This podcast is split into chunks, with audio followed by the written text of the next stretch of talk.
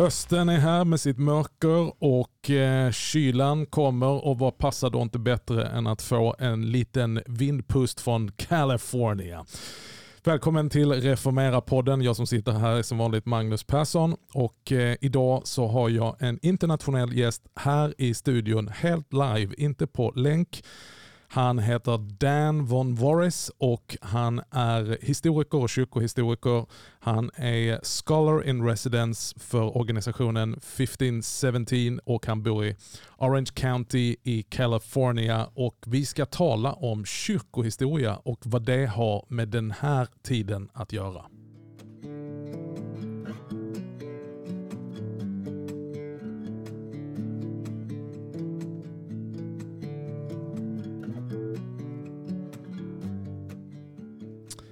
Dan von Voorhis, do I pronounce that rightly? Uh, uh, it's, it's Van Voorhis. Van Voorhis. It's a V A N, so I'm a I'm a Dutchman. You're a uh, Dutchman. historically, not German, but uh, yes, Dan Van Voorhis. Dan, warm welcome to Re- Reformera Pod. I'm very happy to be here. I love podcasts and I love Sweden and uh, getting to know you, and so I'm I'm very uh, very glad to be here. I, I feel very humble to, to do a podcast with you because you are the hero of podcasts. but before we go into that, Dan, who are you? Give me a personal introduction. Okay, well, my name is Dan Van Voorhis. I am from California. I just heard uh, Magnus say a bunch of things in Swedish. I hope they were they were uh, nice and friendly. Uh, I am from Orange County, California, where I was a professor for many years, and I, I work now as a scholar in residence for 1517. I'm a church historian. Uh, That's really what I am. I I love to teach. It's the reason I went into a PhD program is because I wanted to keep going. Once I got bit by the bug of history and church history, I wanted to keep going. And so teaching was great. And then moving into 1517, where I have a daily podcast, the Christian History Almanac. So I, I get to I get to read and teach and think about how to bring church history alive. As a person, I am married to Beth Ann Van Voorhis. Her, uh, her family is of Swedish uh, background. We have two sons named Court and Raymond, and they are 14 and 11. And uh, and and we have a dog named Pedro. That's that's a Chihuahua, and uh, yeah, that's that's it. And and if for anyone interested in sports, if it's not church history, it's it's me with sports. Uh, I'm a Rams fan and a Clippers fan and an Angels fan. Angels. the- yeah, the Oh, yeah the the Los Angeles Yeah. Angels. I've grown up with them. Hard times. Shohei Ohtani might be leaving, but uh, but sports. That's that's the other thing that's very important to me. So So you're living the California dream. You know, for Swedish people, that is the dream of walking the beaches and having your surfboard and looking out over the ocean. The sun is always shining. You have an earthquake now and then. yeah, every once hey, in a while, it's fine. So you're born and raised in California. Born and raised in California. Yeah, I lived in uh, in the mountains when I was very young, and then moved out to Orange County. And uh, besides three years in Scotland when I was getting my PhD, uh, I have been in Orange County or Los Angeles, and never with never further than twenty minutes from the beach. Okay. So that's so, important. So Dan, before we get serious, three. Oh, this is very serious. Okay. three must-do things when Swedish people come as tourists to California. Oh, that's a, that's a great question. Uh, you, you've got to see the nature. I mean, it, it really is. You need to go to a beach and you need to go to, um, I mean, I, I am partial to Laguna Beach.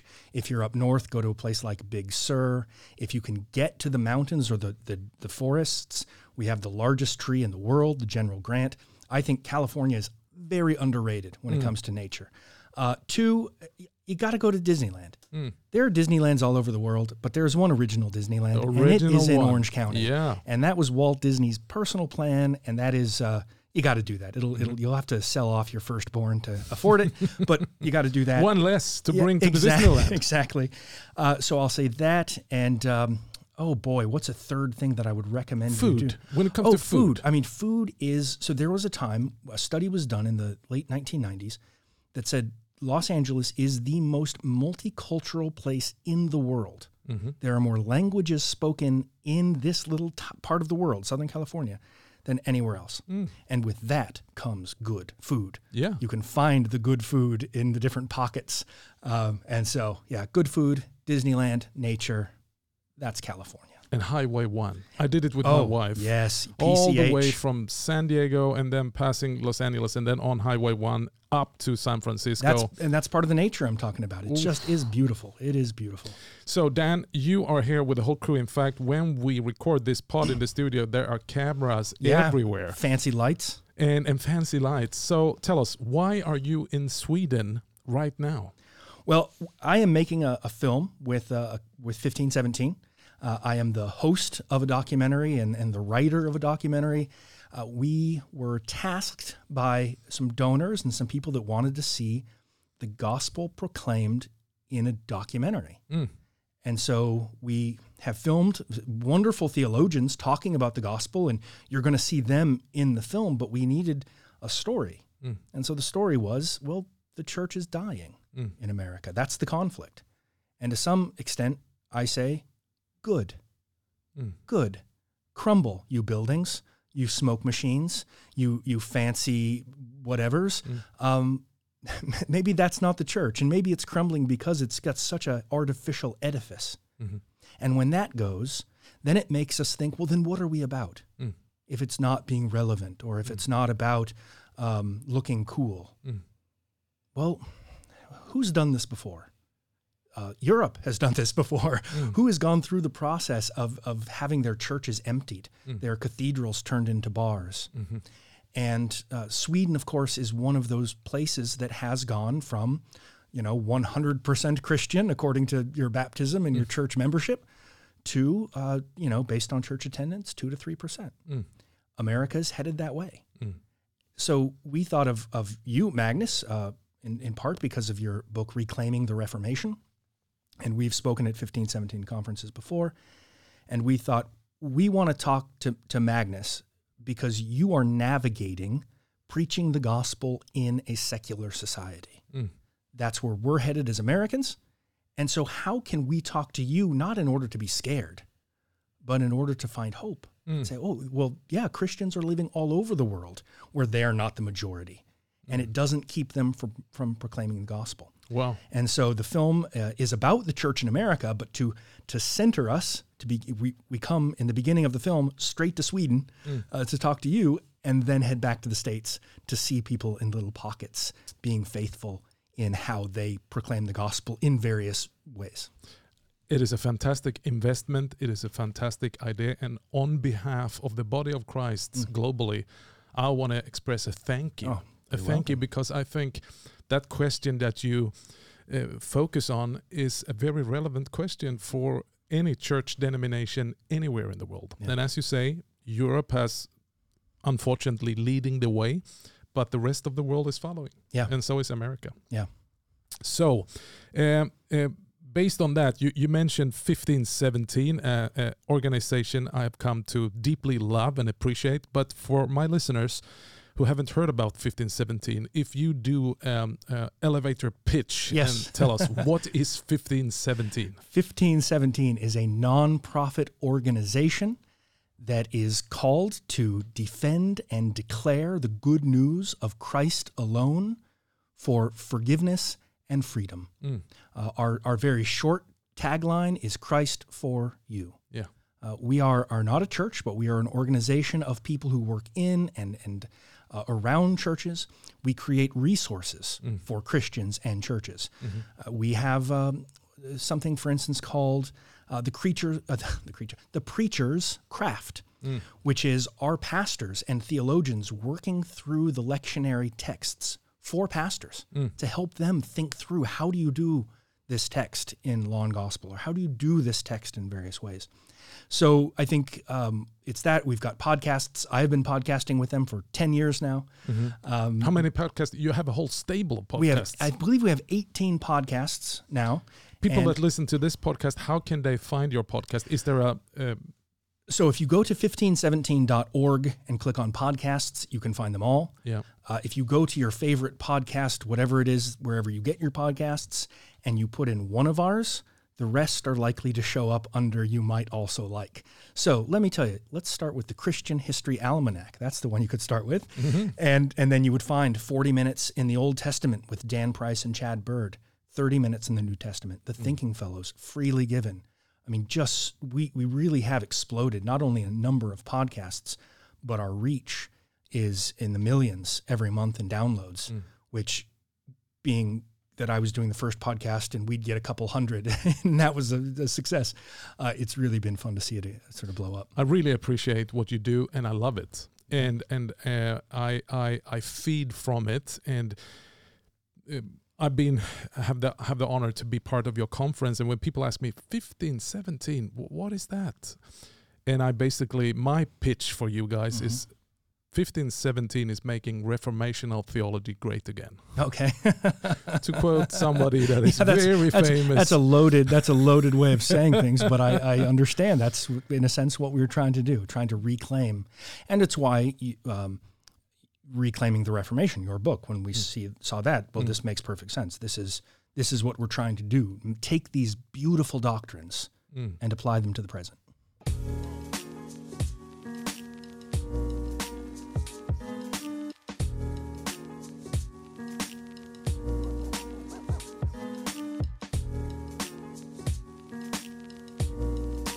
Yes, I'm sitting here with Dan Van Voorhis from 1517. He is a scholar in residence and um, church historian. And yes. we're going to speak about on if we have the backdrop of what we've been talking about now with this film project. Uh, basically, my, uh, my, my, my, my, my first question is what can we learn from church history in the moment we're in now? Is church history just something that is way past, has nothing relevant to say to us in our current situation. Uh, and I kind of, if you're, you know, you're a professor of, of church history, so so I kind of can guess what you yeah. will say. But but let's be practical. Why is church history so of such an importance for the church today? Well, to, to take one step back, history is important, not understood as some impersonal force. Mm. But history, when it comes down to it, is just the story of us. Mm. History is nothing but people like us living lives like us with fears and and uh, the like. And so, to understand yourself, you have to understand where you came from. Mm. And we see online with things like um, the the ancestry.com and these very people are really interested in where they came from. Yeah.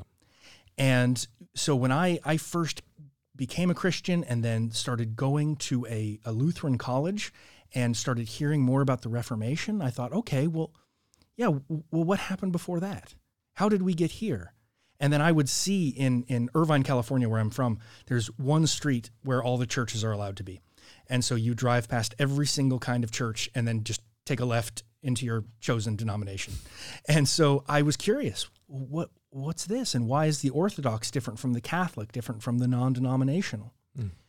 And I I came to see that the that church history is nothing more than our family tree. Mm. It's our chosen family tree. Mm and you want to know your family tree for a number of reasons. Maybe it's because there is a disease in your family. And if you can know ahead of time that there's heart failure or a certain kind of cancer, well, then you can start looking out for those things. Mm-hmm. When you know your family history, you know, oh, this is why we do what we do. Mm. And so I, I, started to see the, the whole church as my family. And we don't always agree, we have fights, uh, but it really it it opened up my own faith for me. Mm. And then of course, as I said before, when you know certain things about how you've done things in the past, it helps you navigate the present and the future. If I stop you right there. So what can you see in our modern day is failures that the church has repeated just because they haven't read up on their history? Oh, there's so many.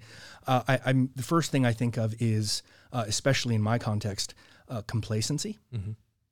that we just assume that everyone's Christian, and so why deal? Why, why trouble with getting to the heart of what we really believe when we all kind of believe the same thing? It's just kind of a given. And we've seen in Europe before, we're seeing in America now, that complacency is deadly. We constantly have to be doing two things. We have to be holding on to the past, and we need to be adapting to new forms. Mm. And this is the history of the church. Yep. And there are those of us that will uh, banish the past and say, I don't need it. And there were those who will say, I don't need the new forms of communication. We'll Mhm. just use the old. Mm. But throughout church history, we see the need to do both. Yeah. The, the, the Reformation worked because of the printing press. Yeah. Because Luther and the reformers embraced tracts, right? Simple printing. Mm. And said, no, we need to speak to people where they're at. And, and there were professors during the Reformation that said, oh, that's, you know, below us. Uh, in a way, like you might say, um, uh, we need people on TikTok. We need people doing podcasts. Mm. We need to reach out. And the more we're, we're resistant to that, Mhm. uh, the more we'll fall behind. But at the same time, if we only do that and, and let go of our past, Mhm. uh, then we become uh, subject to the, the winds of the day. And so Mm. it's that constant tension between the new and the old. And it is the story. I mean, this goes back to the book of Acts. Mhm. Back in the book of Acts, they're fighting over how much of the old should we hold on and how much of the new, and it hasn't stopped since. And you have the first church council in Acts 15. Yep, yep. And then you have church councils that have actually uh, hammered out the solid faith Yeah. through creeds and so on. But to the listeners that listen here and they are really evangelicals, sola scriptura, and they say, I have the Bible, that's enough for me.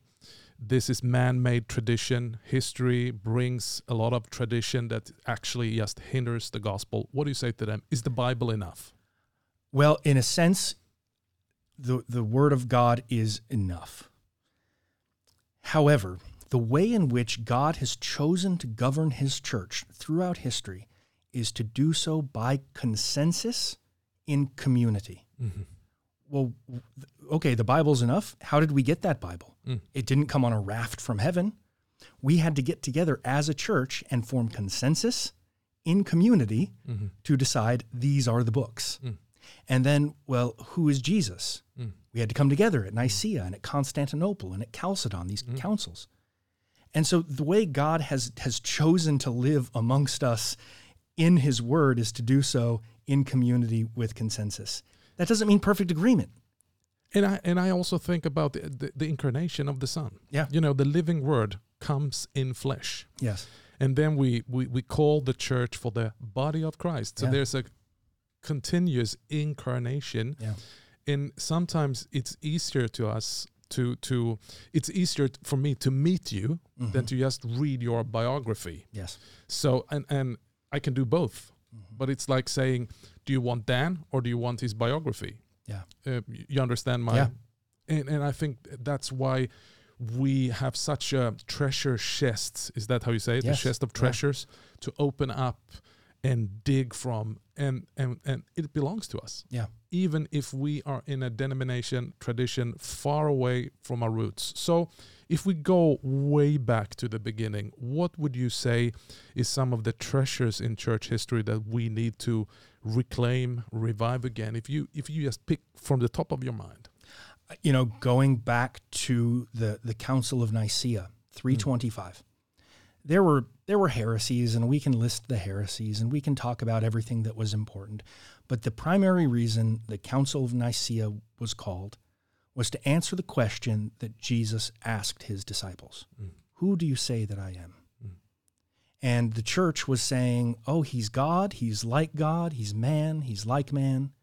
And so we all got together and said, How are we going to define this? And there was fighting. Mhm.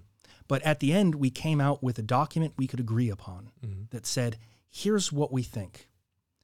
And then we repeated that to ourselves. I say it in my church. You may say it in Mhm. your church. God and there's something so beautiful about this uh, man-made text that, that God has, has, is, has deigned to, to live amongst bickering Christians Mhm. who work in this kind of community. Uh, I also think that the second reason why Nicaea was called was because there were debates as to when to celebrate Easter. Mm. And it was so important to the church that we celebrated Easter on the same day Mm. that the emperor himself called together people from all across the, uh, the empire. Mm. Because there's something sacred about coming together and, and meeting Mm. and repeating those same old truths. Mm. And so for me, I want to find a community where I can do that. Mm. Where's a community that's that's dedicated to that that line, Mm. that, that unbroken line of faith? we know in the Reformation we we tried to reform a church and ended up breaking off from the Roman Catholic Church, and that has led to schism after schism. But there is a through line, Mm. and that is these these wonderful creeds of the church. Mhm. And so that's that's that's the first thing I always go to. I just I, I love the creeds and the consensus. So if we go to the Reformation, Mhm. so 500 years ago, something very important happened, and it's also sad because it Mhm. it, it split the church, uh, and even the Reformation gets diluted and and divided, Mhm. and and now how many thousand denominations Yeah. that claim the Reformation, but as a church historian, when you go back to the early Luther, the happenings around and the findings he did, what do we need to dig up and reclaim from the Reformation from your point of view? Sure. Well, there is at the heart of, of Luther's conversion story, which we often go back to as sort of um, very, you know, important, right? Because it was Luther who does this, but but there's something about his conversion, and in his conversion, he comes to see that the righteousness of God is not this this law, is not this angry thing, but it is fundamentally good news. Mm. I, I said recently on a, on a podcast that if your faith has ceased to be good news, you've lost the plot. Mhm. That at the heart of the Reformation is, uh, as, as uh, our, our friend Steve Brown uh, in Key Life Ministries uh, likes to say, God's not mad at you. Mm. And, and that is at the heart of the Reformation. Amen. Th- this is all gift. Mhm. And when it ceases to be gift, well, then it's something else. And that's the core of the Ref- the Reformation wasn't just saying, "Oh, you guys are wrong." Mm. It was saying you you've lost the heart, The sweetness of the, the, gospel. sweetness that it's good news. Mm. And so that I, I think for me that is the Reformation in a nutshell. And then we can talk about the different doctrines and how that Mm. plays itself out. I but- love it. It's straight it's to good, the core. It's good news. So, why do we find ourselves today? So, we go back from history to today. I think it's the same in America, especially in America, I would say, because so much of the American preaching comes to Sweden. And to be, not to be offensive, Dan, but lots of preaching from America doesn't sound like good news. Mhm. It sounds like, hey, give me a break. I have enough of burdens to carry already. And your church will just put on my shoulders a bunch of more burdens. Your gospel doesn't sound like good news. It sounds like bad news. have you done that experience? Oh, I've, I've certainly had that experience, and I think as an American, I mean, I I live in, I as as I was saying before, it's a beautiful place, but it is also one of the most materialistic places. Mm. It is one of the most shallow places. It is a place where you have to look beautiful all the time. Mm. We are so used to being told how to improve ourselves and what we need to do to get better that sometimes it doesn't even feel like law to us because that's just how we've uh, that's how our lives are someone's telling me i've got to do better and i'm going to try and do it Mm. and it's not until that flip switches and you say wait a second Mhm. you mean there are people who aren't going to tell me i have to do x y and, and z or that how i look or or that that this isn't fundamentally who i am Mm. but that i'm forgiven Mm. So I don't even think you know the the law, is- and I, I think of our, our good friend Dave Zahl, who speaks of the ways in which the law comes at us in secular culture. Think of the Small L law. a small Yeah. L. I mean, I have on my watch, I have an Apple Watch, and it tells me routinely, stand, stand. oh, you you completed your walks today, Yeah. Mm-hmm. right? We are constantly bombarded so that we don't even realize that there's another way to do things, Mhm.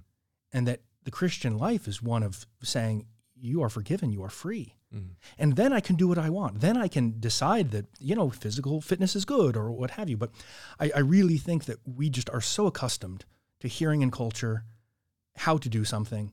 The church often mimics culture. So the church says, here's how to be good at these things. Mhm. And we think, okay, well, those are my marching orders.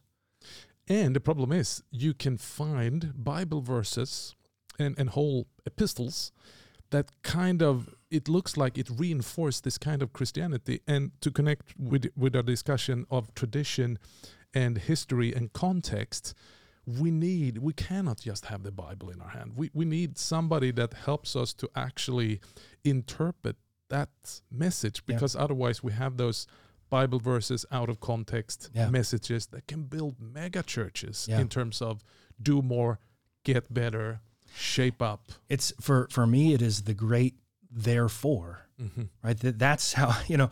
Uh, it- yes, Saint Paul is going to talk about doing things. Uh, certainly, James talks about doing things, but it's therefore. It's because of this good news. Therefore, you can do this. But we want to jump right to the therefore because that's when we get we like to jump. We like, oh well, what can we do? What can I do? Mhm. Rather than hearing that message of forgiveness. And then yes, the other verses fit in, but you're right. We need to read Scripture with community, Yeah. and that is both present and past. Together with all the saints. Yes, Paul says in absolutely. Ephesians 3:18, we can discover the height, the depth, the breadth, and the length of the Yeah. love of Christ. Mm-hmm. Lovely. So, Dan, it's been a privilege to have you here in our Swedish oh, Reformera Oh, I- pod studio. Listen, I, I am I am coming back to Sweden as soon as I can.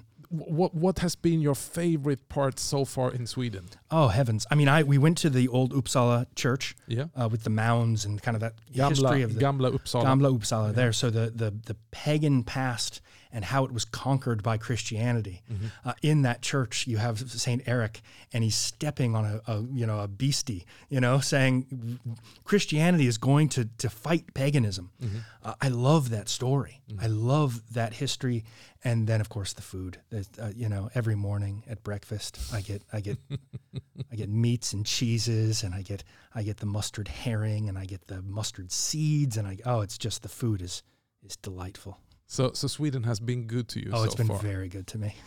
What do you hope this, this film project that you you are the brain behind, or one of the brains at least? Uh, what are you hoping that that will how how will this film serve the greater body of Christ? What would you, what, what, what is your hope the outcome will be? I hope it will encourage Christians Yeah. that as you see things crumbling, you know that they're not. I'm I'm thinking of Saint Augustine, who is in in the north northern Africa.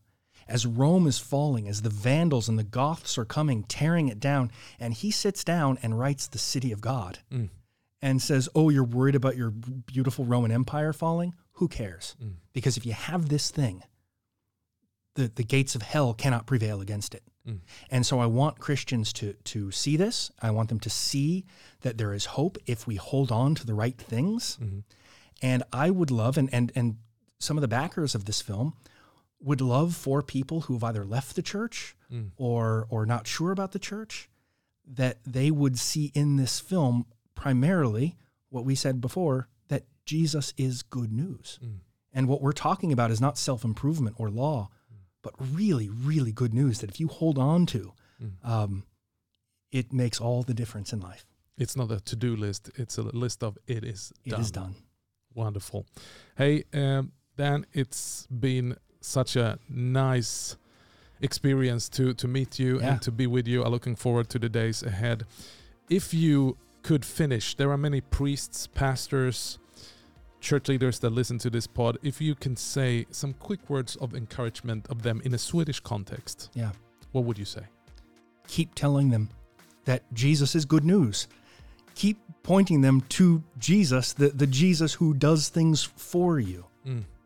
And and if you do that and you tell people the message, that's that's all you're called to do. Mhm. You are the beautiful feet. You are the ones who are called uh, to proclaim, and then it is the work of the Spirit to do its work. So so keep telling people the good news, and wait for the Spirit to work. Thanks, Dan. And may I add, the gospel is good news even for you, my pastor friend, my priest. It's not just a message for your congregation or people on the street. Receive the gospel today. Christ is for you. It's not just a message that you proclaim, but he is actually for you. Thank you, Dan.